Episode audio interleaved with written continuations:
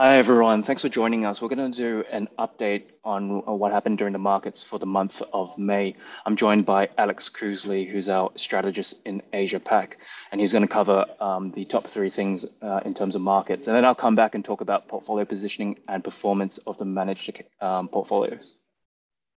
Perfect. Thanks, Dan. So through the month of May, what we saw is global equities very close to flat uh, Japan and European equities were the outperformers. And on the flip side, uh, US tech struggled again through the month.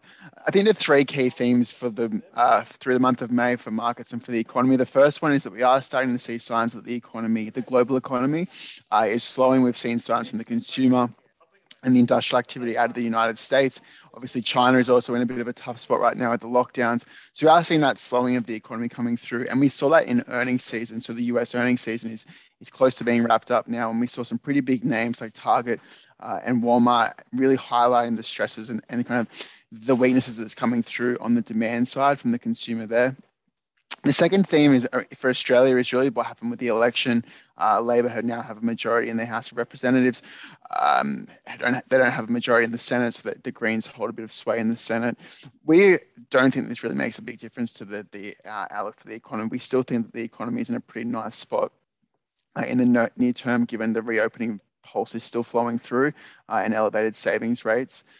Um, you know, th- there wasn't a great deal of policy differences between the two parties in this election as compared to prior elections. So we think that we it's very much status quo on that. And the third one is really we've seen a very big move in interest rates since the start of the year uh, across nearly every country. And this is the first month we saw a bit of settling down of that. So, you know, Australian 10 year bonds, US 10 year bonds really didn't see that much move month to month. I think uh, the US was down about three basis points.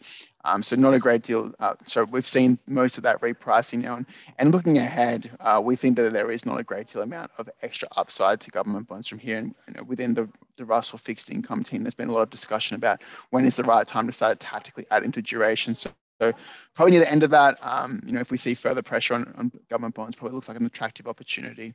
Uh, but yeah, they're, they're the three key themes for the month. Great. Thank you very much. And um, in terms of portfolio um, activity or, or performance, uh, there wasn't much portfolio activity um, at the margin in the uh, dynamic real return strategies. We um, we did add to credit um, near the end of the month.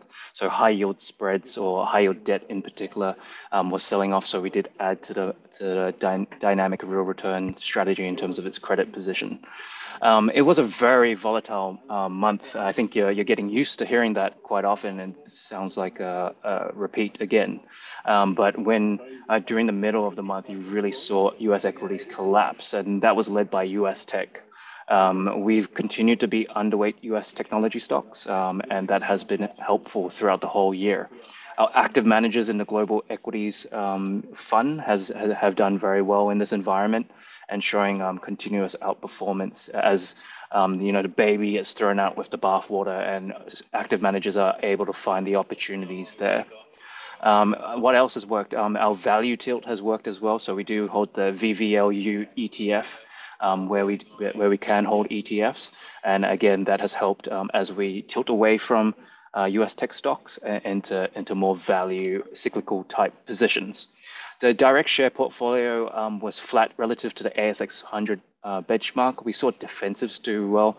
Um, and so AGL, Aurizon, um, uh, Transurban, those were the type of stocks that did well during the month as there was volatility. And also the resources did very well as well. Um, but uh, one thing to note is that our ASX 100 um, or large cap portfolio uh, did outperform the broader ASX 300. So again, um, that has been beneficial when comparing to a broader index. Um, so th things are going well on the stock selection side. On the asset allocation side, as mentioned previously, um, we had been trimming Aussie equities as early as um, as April 2021 uh, and have done a couple of more trims since uh, since then.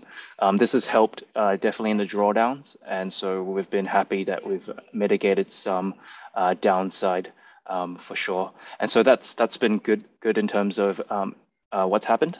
Um, going forward, uh, yeah, it's it's again I, again another repeated message. Um, we expect volatility, and um, and we wouldn't be uh, we wouldn't be surprised nor afraid of a 10% drawdown from here or even larger.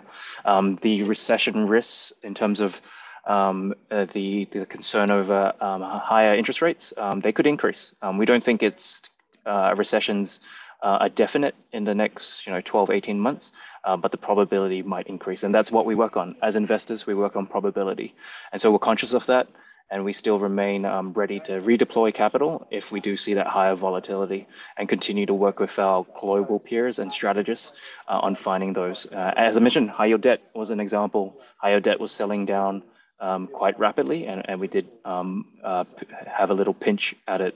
And so we'll continue to do that and, and look for those opportunities. Over the more medium term horizon, um, you know, beyond the uh, the shock and awe of higher interest rates.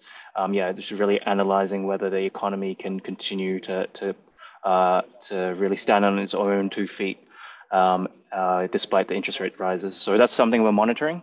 Uh, and for now, we're happy to stick closer to neutral on the asset allocation. And I've been happy with being able to outperform on the on the rally in in prior years. In the last two years, it's been good um, when things have been going well, but also when volatility has increased, I think we've been able to cushion some of the uh, the down downward um, drawdowns. And with that, um, key messages: expect volatility. We're ready.